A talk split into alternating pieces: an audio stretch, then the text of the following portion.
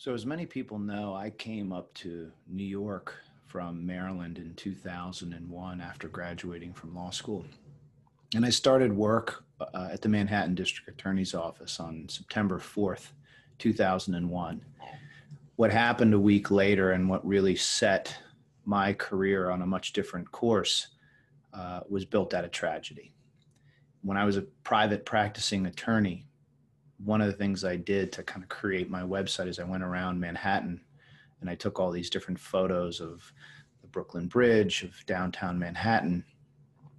And one photo I took, which I didn't put on the website, but I've kept in my in my office, is a picture of the Brooklyn Bridge.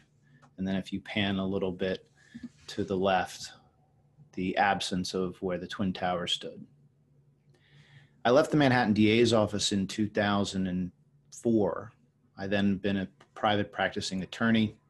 I've been working in compliance for years. And one topic, and the topic of today's discussion is something that has eluded anti money laundering compliance, financial crimes compliance, that other aspects of risk management have been more successful at if you take credit risk management, for example, you can't get a loan unless you have a credit score here in the United States. And there are other uh, countries that have very similar types of credit risk information sharing. So credit risk can be managed when giving a loan, a credit card, et cetera, to a person. But in financial crimes, and the topic and the and the guests I have uh, joining me today uh, are very very relevant. Jim Richards is a longtime practitioner in the space of compliance. He's worked at the largest banks in the world.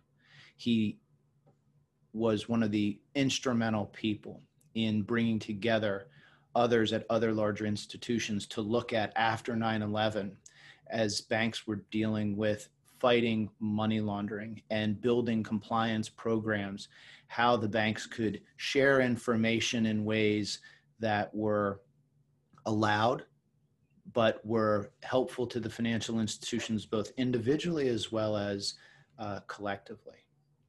But there's always been a challenge. For some reason, we share information as financial institutions with one another and with the Equifaxes of the world so we can sidestep credit risk in a better way by sharing that information. In information and cybersecurity, I was at a, a conference probably two years ago, and I was struck how information technology specialists, cyber crime specialists, are very bold in the information they share in the data they collect and across uh, uh various systems. FS-ISAC is a very well-known uh, consortium of financial institutions to really serve as a as an effective roundtable for information sharing, for getting ahead of the cyber criminal. But in information sharing in the financial institution space, in the anti-money laundering space, there's been a much different level of progress or lack thereof. And so Jim's been doing this for decades and really trying to build from traditional information sharing, bringing people together to try and share it and stay ahead of it. And he's worked with, over the past few years, some very neat uh, uh, technology firms. And one of those technology firms is, is Duality Technology. I came to meet uh, Alon Kaufman, CEO and co founder, about two years ago and I was struck by the proper balance that he was able to achieve in protecting privacy of the information that is shared and is allowed to be shared by financial institutions with one another but the collaborative nature that his technology because it's encrypted because the the various privacy laws are allowing the financial institutions to collaborate in a secure way. So I asked them to join me uh, for this podcast and really discuss what the problem is, what the new potential solution is, how the regulators are seeing it, and maybe how we as a, a, a marketplace, and whether it's financial institutions, whether it's uh, the, the regulators or the policymakers or the technicians, how we can finally come together and really start sharing information in a collaborative way that does put the cyber criminal or the, the, the, financial criminal on their heels. Great. Uh, guys, thanks for joining me. Jim, Alon, really appreciate the time. Where I want to start with you guys is the Economist article, the article that came out in April of uh, 2021. And it really put kind of at the forefront the question is anti money laundering, everything that's being done to combat it, is the process broken? For the, for the listeners, whether it's the layperson, the, the law student, or the compliance professionals, you know, we've spent so much time. I've done nearly 20 years of this. I started at the Manhattan DA's office in September of 2001, a week before 9 11. And here we are on the eve of the 20th anniversary, and The Economist drops this article on us. The BSA was, was, was passed in 1973. And now an article comes out that announces that anti money laundering is maybe a failed proposition. Jim, let me start with you. What do you what do you take of the article? Where are we as a as a financial institution society fighting this? Where are we as an economic society, a marketplace trying to fight this? And and uh, do you see a path forward? Well, I do, Paul. And again, thanks for thanks for having me. Um, people don't talk about the general deterrent effect of the you know all the various national AML regimes that we have, and I think that needs to be discussed. And I know the Economist didn't discuss it, but I think the interesting thing about the regime that we have, and we'll probably focus on the U.S. regime because it's pretty typical of most, is it was almost designed to fail because the whole purpose of it is to fight sort of global crime global corruption, or even local or national crime and corruption. And those folks don't operate at a single financial institution. They don't operate within a single state, within a single country. They're operating all over the place. And yet, the regime that we built is a very single institution, single jurisdiction, private sector on the one hand, public sector on the other hand, regime. Um, and so I think if we're ever going to be able to make strides in, in fighting financial crime, we have to fight it like the financial criminals are operating cross institutional, cross jurisdictional, public private sector information sharing. But the one thing that we have to do that they don't have to do is we have to preserve privacy and protect the information that is being shared within those new regimes. What I've seen and what I've found remarkable on your career is you started at the basics of trying to get everyone in a room. Uh, some of the larger institutions, those that saw more information, really probably had uh, more ability to control the levers to, to try and stop um, bad actors as they kind of progressed through, uh, you know, other financial institutions with the consortium. We've seen other technologies. I know Verafin has something that's that's 314B related. I know that others have tried to do it.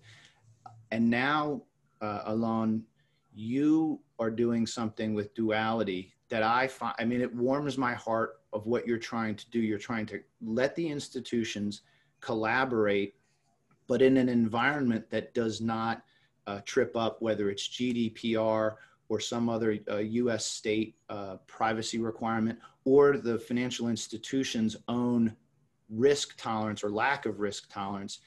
Tell us a little bit about how you've been moving through, particularly these past 18 months and where you are. I know that you're working with uh, Oracle. I think that's dynamite.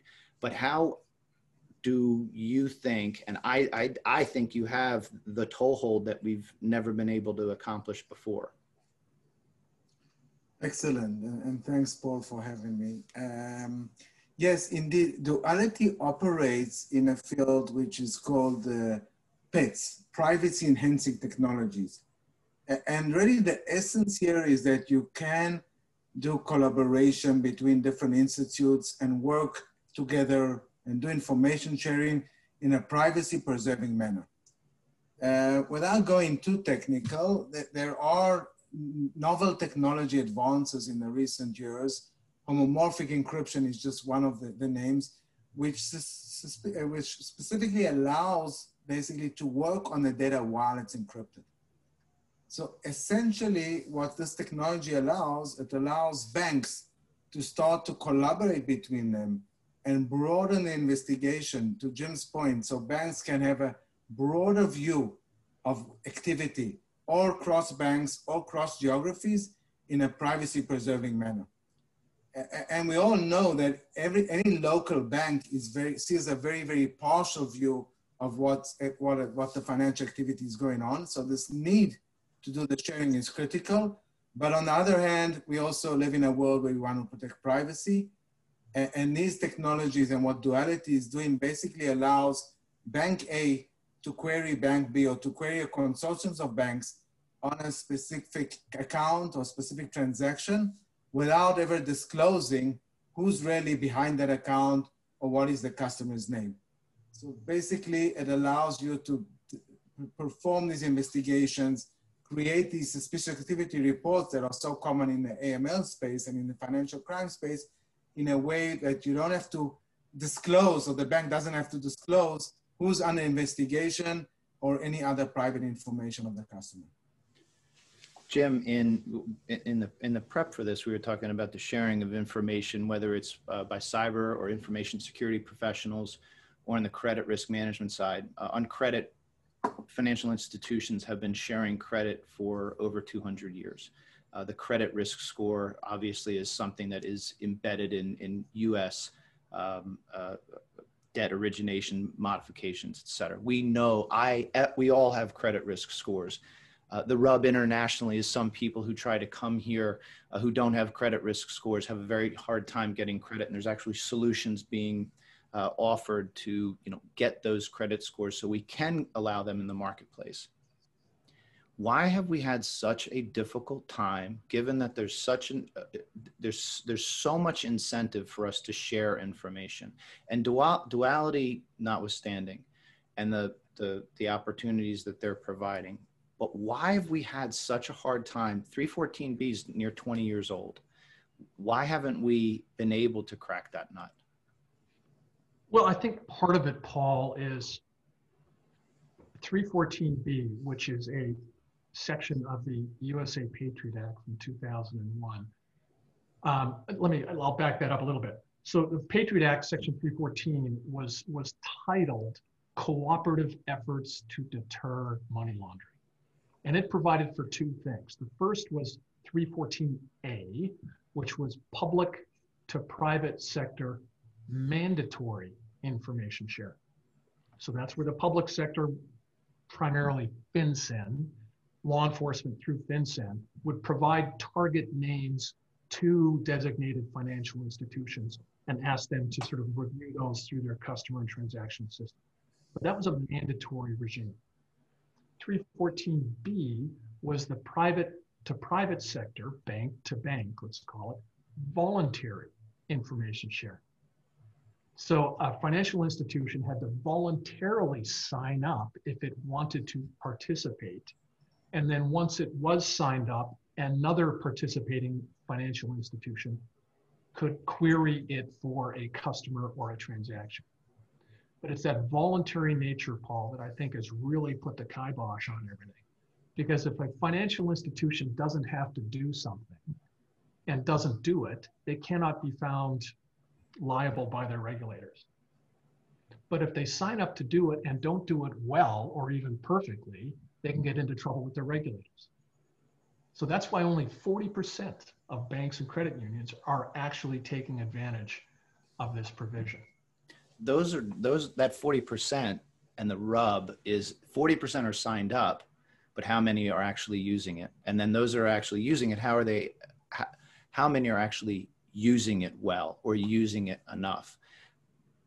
Not, not many are using it. Of the 40%, and 40% of banks and credit unions is less than 4,000.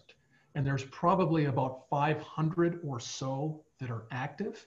And those that are active, and I know this from my time at a, at a big financial institution, it, you don't use it very much, and you generally only use it with your peers. But here's where I really think that we were lacking.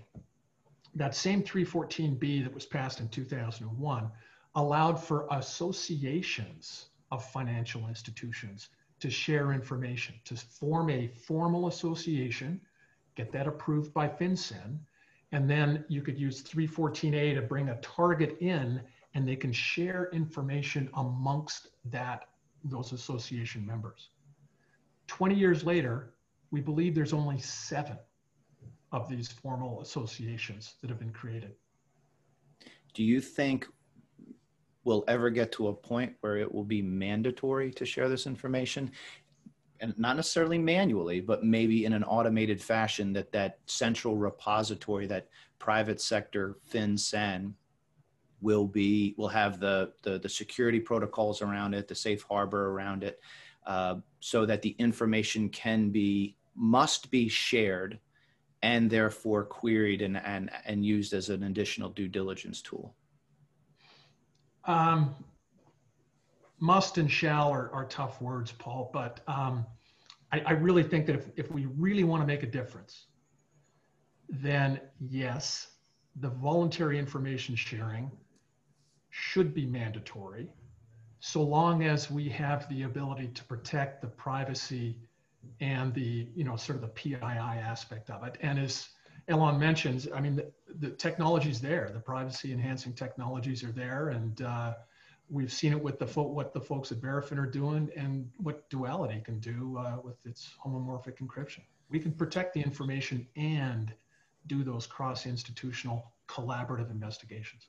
So I think it's going to be terrifically difficult to mandate it. But Alon, for you, making it actually something that I know as a financial institution, I can engage in, get to get the data I need or to get the answer I need, while also protecting, you know, any of the information that I might have available for the quid pro quo. But generally, how has it been going over the past uh, 18 months, 12 months as, as you're getting into the marketplace, the work that you're doing with, uh, with Oracle? Um, sure. I, I, just want to, before we dive into our, our last 18 months, I think, um, as we alluded to before, in, in the financial crime space, in the fraud space, we've seen more uh, uses of sharing. And I think it's because it's easier for the banks to share and the results are more direct and, and impact their bottom line. So if banks, you know, specifically in fraud, if you prevent fraud, you impact your bottom line. And so there's an incentive beyond the voluntary or beyond the law stuff. There's a, there's a clear financial incentive to do it. And uh, I used to work uh, in, in, uh, in, RSA doing solving financial fraud and online banking fraud. And in that case, the, the ROI is very, very clear in anti-money laundering space, the ROI is less clear on a bank level. It's more a nation level. So, so that's one thing that we have to solve the financial incentive for these organizations to do it. As well, if it's voluntarily and you can't see the bottom line and it's also hard to do or takes a long time. So nevertheless, it's, it's, uh, it's something that uh, we, the adoption will be lower. And that's exactly one of the goals of duality. It is using the technology makes it automated, makes it easier, makes it quicker, and also preserve privacy. So, so that overcomes the obstacles of, of Uh, uh, the privacy angles and, and making it easier to use and having an IT or a technology tool to do it. And, and, but we still have to solve the other side of it, which is giving the financial incentives to the banks. I think what we've seen in the last 18 months and, and Jim has a, also has, has a clear view in this area is that we have seen not only more interest from banks to try and solve this in a, in a broad sense, but we've also seen the regulators and specifically FATF pushing towards doing more information sharing, which in return, uh, more, a, lot, a lot more of the banks have started to look into these technologies, as I alluded to, they're called PETs, privacy enhancing technologies, and duality itself, we've seen um, a huge growth in, in interest from banks and anti-money laundering providers. So as you mentioned, Paul, we are collaborating and integrating with Oracle. Oracle has a solution for anti-money laundering.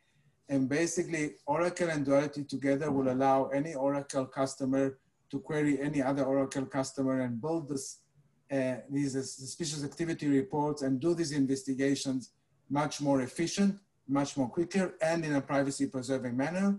And we're going to create such consortiums and such networks, as we said, that will uh, hopefully remove the technical challenges and the privacy challenges. We still have to, uh, of course, uh, create an incentive for the banks to do it on a financial level. So for for Actimize, uh, Actimize, uh, Mantas being the automated solution that that uh, Oracle provides to do surveillance over financial transactions, financial institutions each use the Mantas platform. The idea being duality will then bridge the gap between all the different Mantas users. Is that fair? Exactly. So, so a classical Mantas solution or, or the others anti-money laundering offers in the market look internally what happens in the bank. And I think the statistics show that only 25% of the financial activity of a given customer happens within the bank itself. So allowing within these anti-money laundering tools, within the Mantas tool, to investigate and query other banks is a huge thing. And uh, what will come built in is the ability for any customer of Mantas that uses their investigation tool to query all other banks with the same uh, technology in a seamless way and in a pri privacy preserving manner. What I've seen, Jim, over the past few years is a strong push by FinCEN to say, look, it's not just a, a querying tool if you get an alert that pops, but there's different ways to use it, you know, almost through through the life cycle of the of the prospect through client relationship. Do you see do you see that getting broader acceptance in the marketplace? That it's it's not just if you get your your your Mantas alert. I'm, I'm in Mantas for a little bit. I previewed a, a question i have about other uh, vendors out there and some interoperability alon to preview a question in a few in a few minutes. But do you see marketplace embrace of wow we actually can use this in onboarding uh, and and regular due diligence cdd triggering events things of that nature Oh, absolutely. It has to be the full spectrum because, you know, if, if you think of what anti-money laundering really is, it's, it's simply re reverse marketing. Think of marketing. What is that? Is who are our, our target customers? How do we get them into the bank? How do we keep them? How do we monitor their activity so that we can sell them more stuff and keep them as a customer? Well, anti-money laundering is just sort of the reverse of all of that right? How do we identify the worst customers? How do we keep them out? Those customers that we do onboard, how do we find the ones that are actually the bad ones? How do we monitor their activity? We don't want to sell them more stuff. We want to exit them after, you know, after we've filed our reports. So using the privacy enhancing technologies, they're sort of the soup to nuts in the customer relationship has to be the future of the way to do this. But again, it can only be done Alon, you make a great point that 25% of a customer's activity occurs within that financial institution, which means 75% is occurring somewhere else. How do you pull that 75% in? The only way you can do it is cross institutional and to really enhance it, public private sector and cross institutional information sharing and collaborative investigations. I think that's the other key point here, Paul. It's not just sharing of information, it's being able to do those joint investigations or the collaborative investigations. How would it work at onboard? And this is this is a toss up for either of you guys. Um, I'm a compliance officer or a, a bank officer. Uh, a prospect comes in, never seen them before. How would it work using duality, knowing?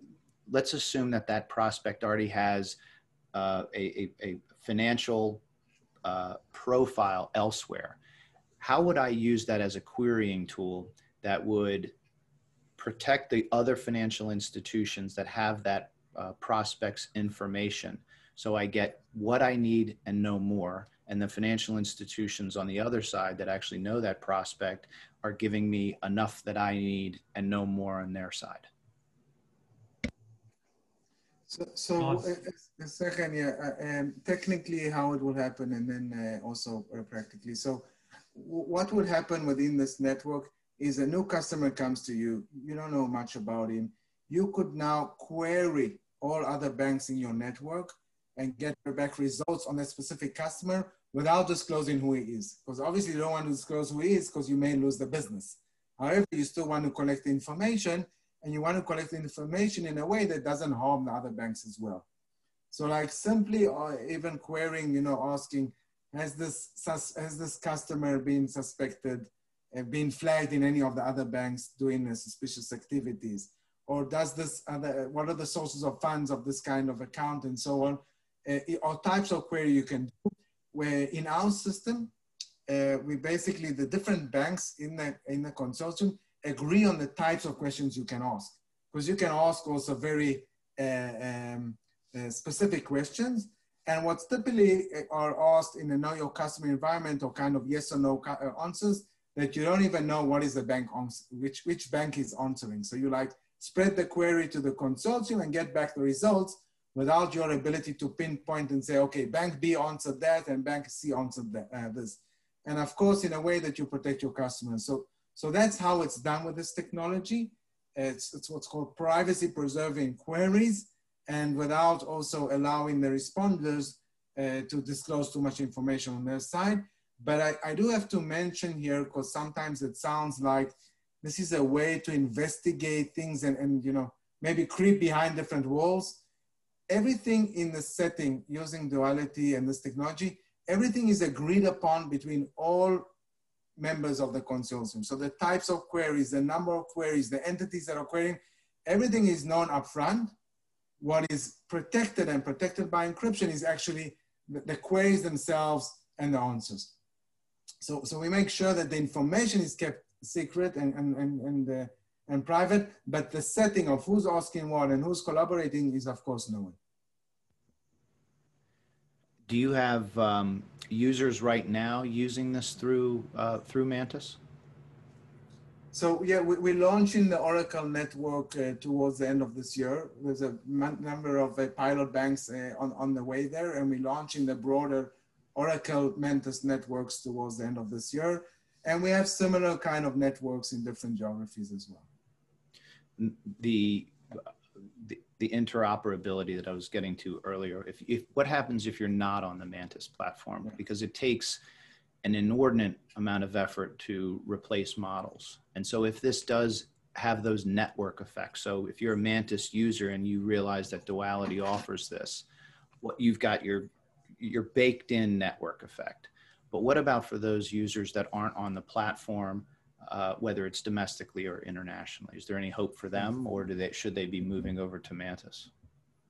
Sure. So yeah, we, we if you look at the grand scheme of things, we have to enable, and in order to fight the, the, the financial crime, we want to enable cross-bank, cross-geography, and even between banks and insurance companies and so on. So it's, it's way beyond just the banking industry. We want to enable this world of um, um, collaborative analysis of uh, financial crime. Uh, currently, each of our customers have, have their own network. Technically, there's no limitation, but business-wise, we haven't set it up yet but there's no, no, no challenge at all that a, a, a, a network of one customer can't interact with a network of another customer. Jim, on the regulators, if you recall, and I won't name the bank, but it, it set the fines on a new level near 10 years ago with a near $2 billion fine. 10 billion, 10 and a half billion dollars of fines were levied last year per that Economist article. I think uh, what they say, an 80% increase from the year prior, hundredfold uh, times being spent to actually fight money laundering than the actual amounts being seized. The regulators, what are you hearing? Obviously, they want it, but how are they helping prime the pump, push the marketplace, US as well as international, into embracing this? Well, internationally, the Financial Action Task Force has done quite a bit of work around information sharing. I think their last publication was November of 2017, where they sort of put together this, I think they call it the consolidated standards on information sharing. But in the US, we just passed the AML, Anti-Money Laundering Act of 2020. That was passed on January 1st of 2021. And there's a couple of provisions in there, Paul, that really came from the regulatory community, from FinCEN and from law enforcement. And that is sort of the opening section of that act um, sort of sets out this, I think it was six purposes of the AML Act of 2020. And one of them was to encourage information sharing. And then there's a specific provision in there, section 6214, that calls for a study and a report by the federal functional regulators, the Attorney General, and the Secretary of the Treasury on how to encourage information sharing and that public private sector partnership. So they're really pushing for it as well. Um, they see that there's still a lot of friction in this bank by bank by bank by bank approach to fighting money laundering. Um, they have to make the change. They know they've got the technology now to do it that uh, you know we've been talking about the privacy enhancing technologies. So I think we're going to see some some big movement in the next couple of years.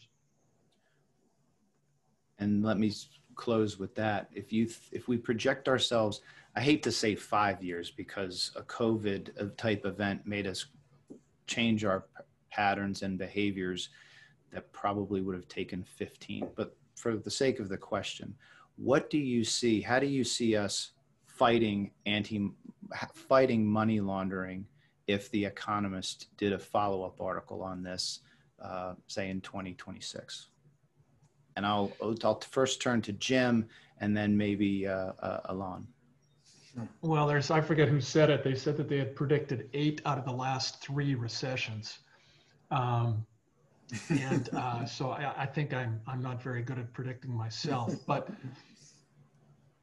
you know, if five years from now, if we aren't actively involved with mandatory, and I think it has to be mandatory at least for the largest, sort of the globally significant firms, if we don't have mandatory cross-institutional public-private sector information sharing with those cross institutional investigations, we will have failed. I'll say it as bluntly as that.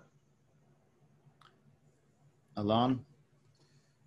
Well, I, will take off from where Jim ended. I think that uh, several years back, it was hard to mandate these things because there was a clash of information sharing and investigation and privacy. And we are living in a world where if you look at it at a broader scheme, uh, big data, the move to the cloud, data science, and privacy are really clashing.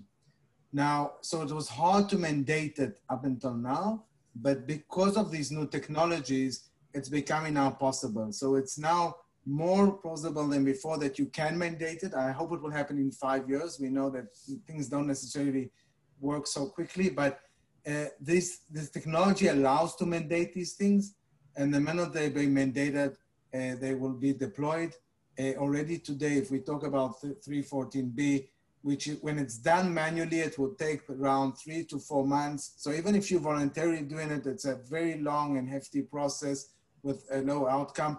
If you can uh, uh click a query and get an answer within 30 seconds, uh, and it's privacy preserving, there's no reason why organizations won't be using it. If it's mandated, it will just be easier.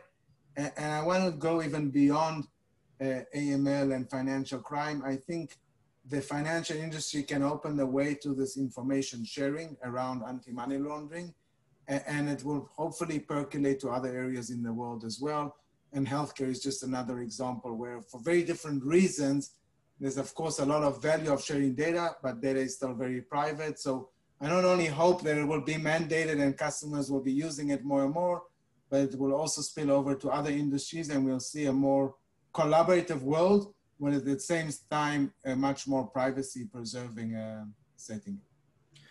Well, I think we've, I think we've crossed the Rubicon with our need for the technology to get us, us lawyers, us compliance professionals, us lay professionals to finally use information sharing in a truly collaborative way that does protect the, the, the, the citizen and does protect the, the bank's own uh, goodwill and, and, and and business plans and customers.